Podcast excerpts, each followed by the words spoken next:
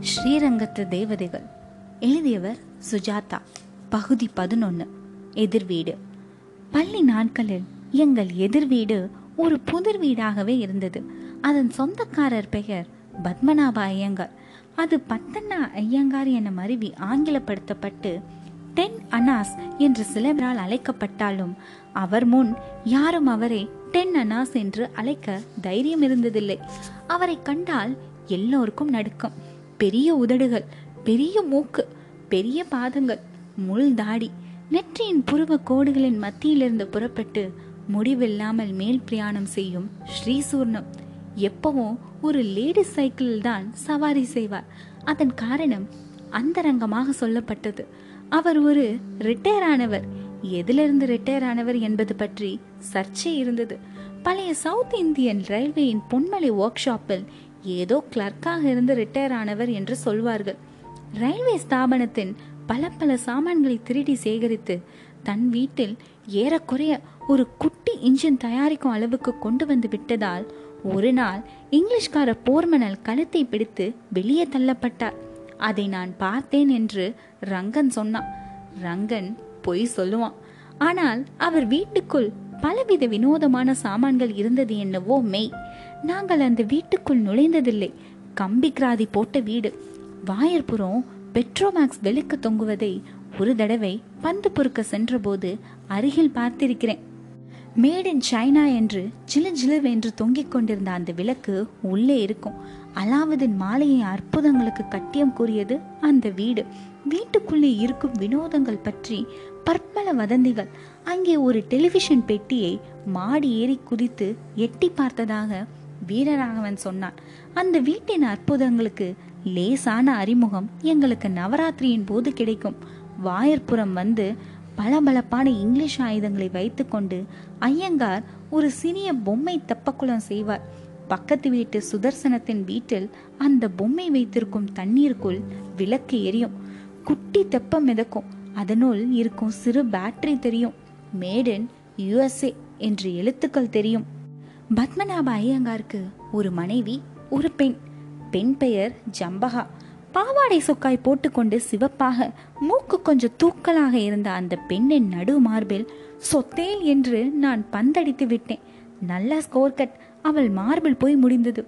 அவள் அப்படியே சொம்பை கீழே போட்டுவிட்டு அண்ணா என்று அலறிக்கொண்டு வீட்டுக்குள் ஓடியபோது எங்கள் கிரிக்கெட் டீமே கலைந்து தெற்கு வாசலுக்கும் அடைய வலஞ்சானுக்கும் செதறி நான் இருட்டுனதும் மாறு வேடத்தில் ஓட்டன் சந்து வழியாக வீடு திரும்பிய போது பத்மநாப ஐயங்கார் என் பாட்டியிடம் வந்து சண்டை போட்டு உங்கள் பேரனை கண்டித்து வைக்குமாறு ஆணையிட்டு சென்ற செய்தி அறிந்து கொண்டேன். ஏண்டா இப்படி ஊர்ல இருக்கிற வம்பல்லாம்?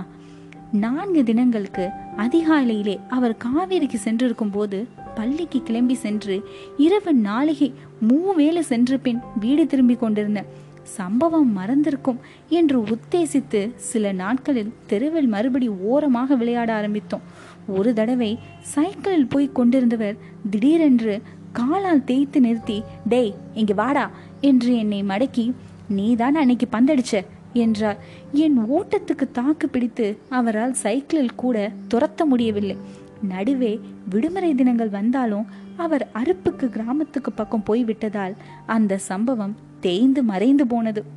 ஏனினும் கிரிக்கெட் பந்து அவர் வீட்டு பக்கம் போனா நாங்க ஒருவரும் கிட்ட போக மாட்டோம்.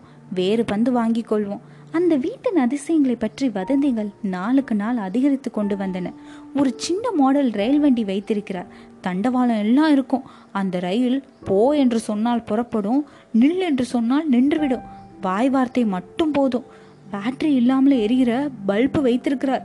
அந்த சாதனங்கள் எல்லாம் எங்களுக்கு தெரிந்த சிறு சில பௌதிக விதிகளை கூட மீறி மாயாஜால கனவுகளாக மாறின. அந்த வீட்டுக்குள் எப்படியாவது நுழைந்து பார்த்துவிட வேண்டும் என்ற ஆவல் என்னுள் அளவுக்கு மீறியது. பத்மநாப ஐயங்காரை நினைத்த உடனே வடிந்தது. வீரராகவனும் நானும் ஒரு சனிக்கிழமை அவர் சட்டை போட்டுக்கொண்டு கோட்டைக்கு சென்றிருக்கும் போது உள்ளே சன்னமாக நுழைந்து பார்த்து விடலாம் என்று ஒரு சதி திட்டம் போட்டோம். ஜம்பகா குழாயடிக்கு போயிருக்கிற போது மாது பின்பக்கம் சென்றிருக்கும் போது ரங்கன் கெடுத்தான். எதற்காக எல்லா கதவியும் தைரியமா திறந்து வச்சிருக்கா தெரியுமா? நீ இப்ப போறேன்னு வச்சுக்க. வாசல் கதவை தாண்டினதும் தானா ஒரு மணி அடிச்சு கதவு மூடிண்டுடும் ரேலி கதவும் மூடிண்டும் அப்புறம் டென் அண்ணாஸ் வர வரைக்கும் நீங்கள் ரெண்டு பேரும் அங்கேயே அடைஞ்சு கிடக்கணும். போகிறதுனா போயிட்டு வாங்கப்பா. ரங்கன் பொய் சொல்கிறான் என்று தெரிந்தாலும் அது பொய்யா என்று பரிசோதித்து பார்க்க எங்களுக்கு தைரியம் வரவில்லை. அந்த வீட்டுக்குள் நுழைய எனக்கு தற்செயலாக சந்தர்ப்பம் கிடைத்தது. அது பற்றி சொல்கிறேன். அதற்கு முன் செல்லப்பாவை பற்றியும் என் தம்பி வாங்கிய ஓட்ட கிராமபோனை பற்றியும் நான் சொல்ல வேண்டும். செல்லப்பா பத்மநாப ஐயங்காருக்கு ஏதோ உறவு. மூன்றாவது டேர்மில் அவன் அப்பாவுக்கு திடீரென்று ஈரோடுக்கு மாற்றி விட்டதால் படிப்பை தொடர இங்கு வந்து சேர்ந்தான். எதிர் வீட்டில் சேர்ந்தவுடன் அன்று மாலையே எங்கள் கிரிக்கெட் டீமில் சேர வந்தான். எங்களுக்கு மிகவும் சந்தோஷம் ஏற்பட்டது. எங்கள் கிரிக்கெட் டீமின் விதிகள் சந்தா விவரங்கள் எல்லாம் சொன்னோம். செல்லப்பாவுக்கு நிஜ கிரிக்கெட் ஆடிதான் பழக்கம். கவர் பால் எல்லாம் ஆடினதில்லை என்றான். தானே கேப்டனாக இருக்க வேண்டும் என்றான். நான் என் கேப்டன் பதவியை துறந்து கொடுத்தேன். காரணம் எதிர் வீடு. இதோ முழுசாக ஒரு சிநேகிதன் அந்த அற்புத மாளிகைக்கு தினம் நுழைஞ்சு தினம் வெளிப்படுகிறான். அங்கேயே வசிக்கிறான். பத்மநாப ஐயங்கார அம்மாஞ்சி என்று கூப்பிடுகிறான். ஜம்பகாவை விரட்டுகிறான். இவன் அல்லவோ தலைவன். மெதுவாக செல்லப்பாவை அந்த வீட்டின் ரகசியங்களை பற்றி கேட்க ஆரம்பித்தேன். நிறைய இருக்கு என்றான். டெலிவிஷன் பற்றி கேட்டேன். அவன் யோசித்து நான் இன்னும் முழுக்க பார்க்கவில்லை. பெருசா ஒரு பெட்டி மூடி இருக்கு. அதுக்குள்ள இருக்கலாம். ஆனா சினிமா இருக்கு. ரங்கராஜா டாக்கீஸ் மிஷின் தோத்துடும். ஜெர்மன் மிஷின் என்றான். என் அங்கங்கள் சிலிர்த்து கொண்டன. செல்லப்பா ஒரு மோசமான கிரிக்கெட் விளையாட்டுக்காரனாக இருந்தாலும் அவனை முதல்ல பேட்டிங் செய்ய அனுமதிச்சேன். எல்டபிள்யூ எல்லாம் கேட்கவில்லை. ரன் அவுட் தரவில்லை. தத்தியாக பவுலிங் செய்தாலும் ஓவர் அனுமதித்தேன். நிற்க என் தம்பிக்கு ஹிந்தி சினிமா பாட்டுகள் பிடிக்கும். திருச்சியில் கண்ணன் கம்பெனியில் இசை தட்டுக்கள் விற்பார்கள். சிங்காரத்தோப்பில் ஒரு கடையில் மாலை வேலைகளில் உரை இல்லாமல் கருப்பு தகடுகள் இசை தட்டுக்கள் ஏராளத்துக்கு அடுக்கியிருக்கும். நாங்கள் தீபாவளிக்கு துணி எடுக்க ஆறுமுகத்துடன் திருச்சி சென்றிருந்த போது அந்த கடையில் ஃபார் சேல் என்று போட்டு ஒரு பழைய கிராமபோன் வைத்திருந்தது. பார்க்க சுமாராக இருந்தது. அதை பார்த்ததும் என் தம்பிக்கு கண்கள் மலர்ந்தன. இதை போட்டு காமியா? என்றான் கடைக்காரனிடம். அவன் அதற்கு ஜில் என்று லாவகமாக சாவி கொடுத்து ஒரு இசை தட்டை வைத்து துருப்பிடிக்காத ஊசியை சவுண்ட் பாக்ஸில் வைத்து திருகி அதை சுற்ற வைத்து இசை தட்டின் ஆரம்பத்தில் அதை தொட்டான். ஹாய் மேரி துனியா என்று புறப்பட்ட கீச்சு குரல் என் தம்பிக்கு தேவகானமாக இருந்திருக்க வேண்டும். உடனே எனக்கு தீபாவளிக்கு பட்டாசு வேண்டாம் புது துணி கூட வேண்டாம் என்று அடம் பிடித்து அந்த இடத்தை விட்டு நகர மறுத்தான். கிராமபோன் தான் வேண்டும் என்றான். ஆறுமுகம் அவனிடம் பாட்டி திட்டுவாங்க என்று எவ்வளவோ மன்றாடி பார்த்தான். கடைசியில் அந்த கடைக்காரனுடன் சரமாரியாக பேரம் பேசி பதினைந்து ரூபாய்க்கு அந்த பெட்டியை வாங்கினான். அதை இரண்டு கைகளாலும் அணைத்து கொண்டு வந்தான் என் தம்பி. திரும்ப வரும்போது பஸ் பூரா கிருஷ்ணாயில் வாசனை வந்தது. அந்த கிராமாபோனில் இருந்துதான் என்று எனக்கு அப்போது தெரியவில்லை. வீட்டுக்கு வந்ததும் பாட்டி திட்டினாள். அடுத்த தினங்களில் என் தம்பி இசைத்தட்டு சேகரிப்பதில் முனைந்தான். என் எஸ் கிருஷ்ணனின் ஆம்பளை கீடோ கே பி சுந்தராம்பாலின் பண்டித மோதிலால் நேருவை பறிகொடுத்தோமே போன்ற பழைய பாடல்கள் தான் கிட்டினவை ஒழிய சமீபத்திய ஹிந்தி பாடல்கள் கிடைக்கவில்லை. யார் யாரையோ கேட்டு பார்த்தான். அம்மா மண்டபம் வரை இரவலுக்காக அலைந்தான். அன்றைய தினம் சரித்திர பிரசித்தமானது. என் தம்பிக்கும் எனக்கும். என் தம்பிக்கு முகமது ரஃபி லதா மங்கேஷ்கர் இசைத்தட்டுக்கள் சில ஒரே ஒரு தினத்துக்காக இரவல் கிடைத்ததால் எனக்கு எதிர் வீட்டு அலாவுதீன் மாளிகைக்குள் முதற் பிரவேசம் கிடைத்ததால் புதிய இசைத்தட்டுக்கள் கிடைத்த சந்தோஷத்தில் என் தம்பி எங்கள் எல்லோரையும் மாடிக்கு கூப்பிட்டு நடுவே ஸ்டூல் போட்டு தம் கிராமபோனை வைத்து சுற்றி வர எங்களை உட்கார செய்து சாவி கொடுத்து ஆவலுடன் முதல் இசைத்தட்டை வைத்து அந்த தினம் சரித்திர பிரசித்தமானது. என் தம்பிக்கும் எனக்கும்.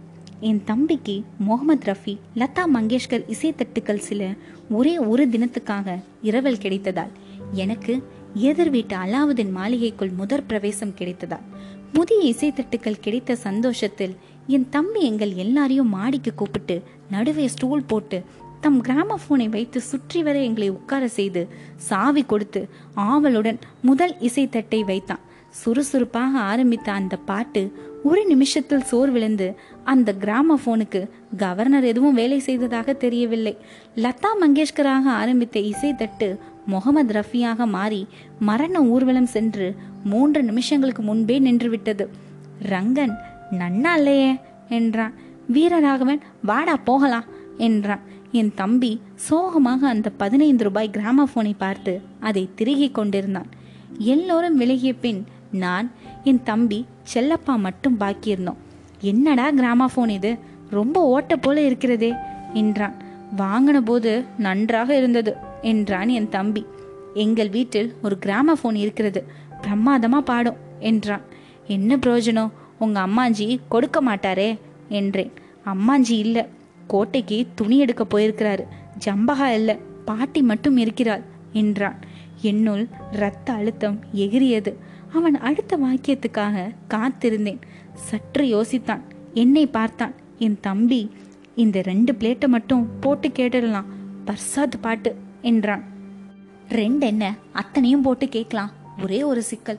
பாட்டிக்கு கண்ணு தெரியாது. ஆனா காது கேட்கும். ஒன்று செய்யலாம். நீ இங்கே இரு. ஒரு நிமிஷம். நீ வாடா என்றான். எங்கே? என்றேன். எங்காத்துக்கு ஒருத்தரும் இல்லை. தைரியமா வா. என் புலங்காகிதத்தை என் பயத்தை என் ஆர்வத்தை என் தயக்கத்தை என்னுள் பரவின மின்சாரத்தை வர்ணிக்க முடியாது. மெதுவாக இருட்டி கொண்டிருந்தது. நான் செல்லப்பாவுடன் அந்த வீட்டில் நுழைந்ததை யாரும் கவனிக்கவில்லை. வாசலில் கலர் கலராக கண்ணாடி குழல்கள் கோர்த்து அதிலேயே வெல்கம் என்று வேலைப்பாடு இருந்தது. அது காற்றில் ஆடியபோது டிங் டிங் என்று சங்கீதம் செய்தது. பிற்காலத்தில் சாலர்ஜங் மியூசியத்திற்கு சென்றபோது எனக்கு ஏற்பட்ட உணர்ச்சி பழைய உணர்ச்சியாக ஏற்கனவே உணர்ந்ததாக இருந்ததற்கு காரணம் அன்றுதான். உள்ளே போனதுமே ஒருவித வாசனை. பாச்சை உருண்டை வாசனையா மர வாசனையா மண் வாசனையா? தவுடா சென்டா எது என்று சொல்ல முடியவில்லை. ஓரத்தில் ஒரு தையல் மிஷின் நீல உரை போட்டு மூடியது. பிரெஞ்சு தேசத்து கால் ஹார்மோனியம் ஒன்று ஆள் உயர கண்ணாடி. சீன தேசத்து சப்பை மூக்க அலகுகளின் படம் ஒன்று. மர வேலைப்பாடுகள் அமைந்த நாற்காலி. கடிதம் எழுத தனி மேஜை. ரவிவர்மா படங்கள். கிளி தொங்கும் ஊஞ்சல். மான் தோல் ஆசனங்கள். சரஸ்ர பில்லா. யாரா அது? நான் தான் பாட்டி. செல்வம். கூட யாரு அவன் உதடுகளில் விரல் வைத்து சைகை காட்டியவாறு கூட ஒருத்தரும் இல்லையே என்றாள். அவள்லாம் எப்போ வருவா? எட்டு எட்டரை ஆகும்னா அம்மாஞ்சி. வாசக்கதவை திறந்து வச்சுட்டு போயிடாத. இல்லை பாட்டி. செல்லப்பா அந்த அதிசயங்களை கவனிக்காமல் நேராக ஒரு சிறிய அறைக்கு சென்றான். உள்ளே நெல் மூட்டைகள் அடுக்கி இருந்தன அலமாரியில் புத்தகங்கள் அடுக்கி இருந்தன மரபீரோவில் கண்ணாடி பதித்திருந்தது. கச கச கச என்று எத்தனை சாமான்கள் இருட்டில் அடையாளம் தெரியவில்லை. புஷ் என்று ரவிக்கியும் ஒட்டியானமும் ஆக மாமி அருகில் நிற்க ஐயங்கார் குடுமியை மறைத்து குள்ளாய் போட்டுக்கொண்டு கெடிகார சங்கிலியும் வேஸ்ட் கோட்டும் பாண்ட்டுமாக ரத்னா ஸ்டுடியோவில் எடுத்துக்கொண்ட படம். அதோ மெல்லிய கொக்கோ கோலா கலரில் கைக்கு அடக்கமாக கச்சிதமாக அந்த கிராமபோன் பெட்டி இருந்தது. செல்லப்பா அதை சப்தமிடாமல் எடுத்து அணைத்து கொண்டான். அறைக்கு வெளியே வந்தான். அடையாளத்தில் என்னை கதவை சாத்த சொன்னான். அந்த இருட்டில் மெலிதாக தெரிந்த வடிவங்கள் என் ஆர்வத்தை பூர்த்தி செய்யவில்லை. ஆ என்று அண்ணாந்து பார்த்திருக்க வாடா என்று ரகசியமாக அதட்டினான். நான் அவன் பின் சென்றேன். மாடிக்கு வந்து அவசர அவசரமாக அந்த கிராமபோன் பெட்டியை திறந்தோம். என் தம்பி குதிக்கவே ஆரம்பித்து விட்டான். பெட்டியின் மேல் மூடியில் சாவி ஒளிந்து கொண்டிருந்தது. பல பலவென்ற சாவி. ஹெச்எம்வி விக்டோரோலா என்கிற அருமையான செட் சாவி கொடுக்கும் போது பூவாய் இருந்தது. இசைத்தட்டு வைக்கும் தட்டில் புசு புசுவென்று பச்சை கம்பளி ஸ்பீடு குறைக்க ஏற்ற எல்லாம் லிவர் சிறிய மஞ்சள் மூடி பெட்டியில் பல பலவென்று ஊசிகள் வாசனை. அந்த இருட்டில் மெலிதாக தெரிந்த வடிவங்களை என் ஆர்வத்தை பூர்த்தி செய்யவில்லை. ஆ என்று அண்ணாந்து பார்த்திருக்க வாடா என்று ரகசியமாக அதட்டினான். நான் அவன் பின் சென்றேன். மாடிக்கு வந்து அவசர அவசரமாக அந்த கிராமபோன் பெட்டியை திறந்தோம். என் தம்பி குதிக்கவே ஆரம்பித்து விட்டான். பெட்டியின் மேல் மூடியில் சாவி ஒளிந்து கொண்டிருந்தது. பல பலவென்று சாவி. ஹெச்எம்இ விக்டோராலா என்கிற அருமையான செட் சாவி கொடுக்கும்போது பூவாய் இருந்தது. இசை தட்டு வைக்கும் தட்டில் புசு புசுவென்று பச்சை கம்பளி ஸ்பீடு குறைக்க ஏற்ற எல்லாம் லிவர் சிறிய மஞ்சள் மூடி பெட்டிகளில் பல பலவென்று ஊசிகள். வாசனை ஆசை தீர கேட்டோம். அழகான கானங்கள் அழகான வாத்திய பின்னணி. என் தம்பி சொக்கியே போனான். மரியாதையாக திருப்பி கொண்டு வைத்திருக்கலாம். விதி யாரை விட்டது? மணி ஆறரை தான். அவர்கள் திரும்பி வர ரெண்டு மணி நேரம் இருக்கிறது. இன்னும் ஒரு தடவை போட்டு கேட்டு விடலாம் என்றான் செல்வம். ஃபுல்லா எல்லாத்துக்கும் சேர்த்தாப்புல கூட சாவி கொடுக்கலாம். பிளேட்டுக்கு பிளேட்டு கொடுக்க வேண்டாம் என்றான். நான் சாவி கொடுத்தேன். போதுண்டா என்றேன். இன்னும் கொடுடா இன்னும் கொடுத்து போறோண்டா என்றேன். பயப்படாத டைட்டா கொடு. சாவி ஜாஸ்தியானா தானா ஆட்டோமேட்டிக்கா கலண்டுக்கும். நான் வீண் என்று சாவி கொடுத்தேன். உள்ளே ஏதோ வெடிக்கும் சப்தம் கேட்டது. இசைத்தட்டு அதன் பீடத்துடன் மகாவிஷ்ணுவின் சக்கரம் போல சுழன்று காற்றின் மத்தியில் சுழற்றி விட்டு உருண்டது. கிராமபோனில் வயிற்றில் இருந்து பட்டை பட்டையாக இரும்பு துண்டங்கள் தெரித்து உருண்டது விழுந்து நின்றது. அந்த இடத்தின் மயான அமைதி நிலவியது. செல்லப்பா பேசினா ஏண்டா இவ்வளோ டைட்டா சாவி கொடுத்த? அட பாவி நீ தானடா சொன்ன? அதுக்குன்னு இவ்வளவு டைட்டாவா கொடுப்ப. இப்ப என்னடா பண்றது? அம்மாஞ்சிக்கு என்னடா பதில் சொல்ல போறேன்? அவன் அழ தொடங்கினான். எனக்கும் அழுகை வந்தது. என் தம்பி நான் தொடலப்பா என்றான். என் மனக்கண்முன் பத்மநாப ஐயங்கார் ராட்சச உருவெடுத்தார். செல்லம் கண்ணை துடைத்து கொண்டு கீழே இருந்த பல பகுதிகளை பொறுக்க ஆரம்பித்தான். பை இருக்கா? என்றான். என்ன செய்ய போற? என்றேன். அவர் வர்றதுக்குள்ள ரிப்பேர் செய்ய முடியுமா? பார்க்கலாம். பணம் நீ தான் கொடுக்கணும். பணமா? அது அப்புறம் யோசிக்கலாம். முதல்ல ரிப்பேர் சைக்கிள் பின்ன கிராமபோனை மூடி கட்டி பைக்குள் அதன் சுதந்திரமடைந்த பாகங்களை போட்டுக்கொண்டு வேக வேகமாய் நாங்கள் மூவரும் தெற்கு வாசலை நோக்கி கிளம்பினோம். மணி ஏழு. ஒன்றரை மணி நேரத்தில் அதை சரி செய்ய முடியுமா? கடவுளே எத்தனை காசு கேட்பானோ? என் வயிற்றில் பயம் கவ்விக்கொண்டது. இவ்விடம் காஃபி கொட்டை மிஷின் பெட்ரமேக்ஸ் ஹார்மோனியம் கிராமபோன் முதலிய சகலவித சாமான்களும் சகாயமாக ரிப்பேர் செய்யப்படும். நல்ல வேலை கிராமபோன். காதில் கண்ணாடி கயிற்றை மாட்டிக்கொண்டு அந்த ஆசாமி நாங்கள் பரப்பிய கிராமபோனையும் அதன் பாகங்களையும் விரிந்த கண்களால் பார்த்தான். என்று மொழிந்தான். மௌனமாக தலையை ஆட்ட அதனுடன் என் இதயம் ஆடியது. பூராவே போயிடுச்சே என்னை பார்த்து சிரித்தான். ஃபர்ஸ்ட் கிளாஸ் பொட்டி. ஹெச்எம்வி மெயின் போயிருக்கு. இதை பாரு துண்டு துண்டா. செல்லப்பா இதை எதுவும் பத்த வைக்க முடியாதா ஆச்சாரி? என்றான். இதையா? என்றான் ஏளனமாக. உன்கிட்ட வேற ஸ்ப்ரிங் இருக்கா? என்கிட்டயா மறுபடி ஏளனம். ஒரிஜினல் அமெரிக்கன் ஸ்ப்ரிங் பாரு. இதை போய் ஒடிச்சிருக்கிறியே. நான் இல்லை அவன் என்றான் செல்வம். இப்போ என்னதான் செய்யறது டெம்பரரியா என்கிட்ட பழைய ஸ்ப்ரிங் ஒன்று இருக்கு. போடுறேன். வேலை செஞ்சா செய்யும். இல்லைனா இல்லை உன் லக்கு காசு கொண்டு வந்திருக்கியா? வீட்டில் பெரியவங்க யாரையும் அழைச்சிட்டு வரலையா? வந்துட்டுருக்குறாங்க. கோவிலுக்கு போயிட்டு பின்னாலேயே வருவாங்க. நீ ரிப்பேர் ஆரம்பி. இப்போவே வா. ஆமாம் இப்போவே முடிச்சு கொடுத்துரு ஆசாரி. எவ்வளோ வேலை தலைக்கு மேலே கிடக்கு? அவனிடம் ஒரு வேலையும் இருந்ததாக தெரியவில்லை. ஒரு நிமிஷத்தில் என் வாழ்வில் நிகழ்ந்த அதிர்ச்சிகளை பார்த்தீர்களா? எனக்கு என்ன பாட்டு? எதற்காக நான் சாவி கொடுத்தேன்? இப்போது பணத்துக்கு என்ன செய்ய போகிறேன்? பத்து பதினைந்து ரூபாய் கேட்டால் செல்வத்தை தனியாக கூப்பிட்டேன். டேய் என்கிட்ட பணம் கிடையாதுடா. உங்க பாட்டி கிட்ட கேட்டு வாங்கிட்டு வா. ஏன் உடைச்சேன் எங்க பாட்டி ரெண்டு நாவுக்கு மேல கொடுக்க மாட்டாடா. அல்லாத பணத்தை பற்றி அப்புறம் யோசிச்சுக்கலாம். முதல்ல அவர் வர்றதுக்குள்ள பொட்டியை திருப்பி வச்சிடணும். செல்லப்பா ஒரு கிரைசில் ஆசாமி என்பது அப்போது தெரிந்தது. ஆசாரி கிராமபோனை பொறுக்கிக் கொண்டு கடையின் பின்புறம் சென்றான். செல்லமும் நானும் ஒருவரை ஒருவர் பார்த்து கொண்டு கையை பிசைந்து கொண்டு நின்றோம். என் தம்பி இசை தட்டுக்களை திருப்பி கொடுக்க சென்று விட்டான். அவனுக்கு இந்த விவகாரத்தில் சம்பந்தமே இல்லாதது போல் நடந்து கொண்டான். கடைக்குள்ள ரிப்பேர் சத்தம் கேட்டது. பெருமாளே பெருமாளே கிராமபோன் சரியாகி விட வேண்டும் சரியாகி விட வேண்டும். பெருமாள் என் பிரார்த்தனை கேட்டு விட்டார் போலும்.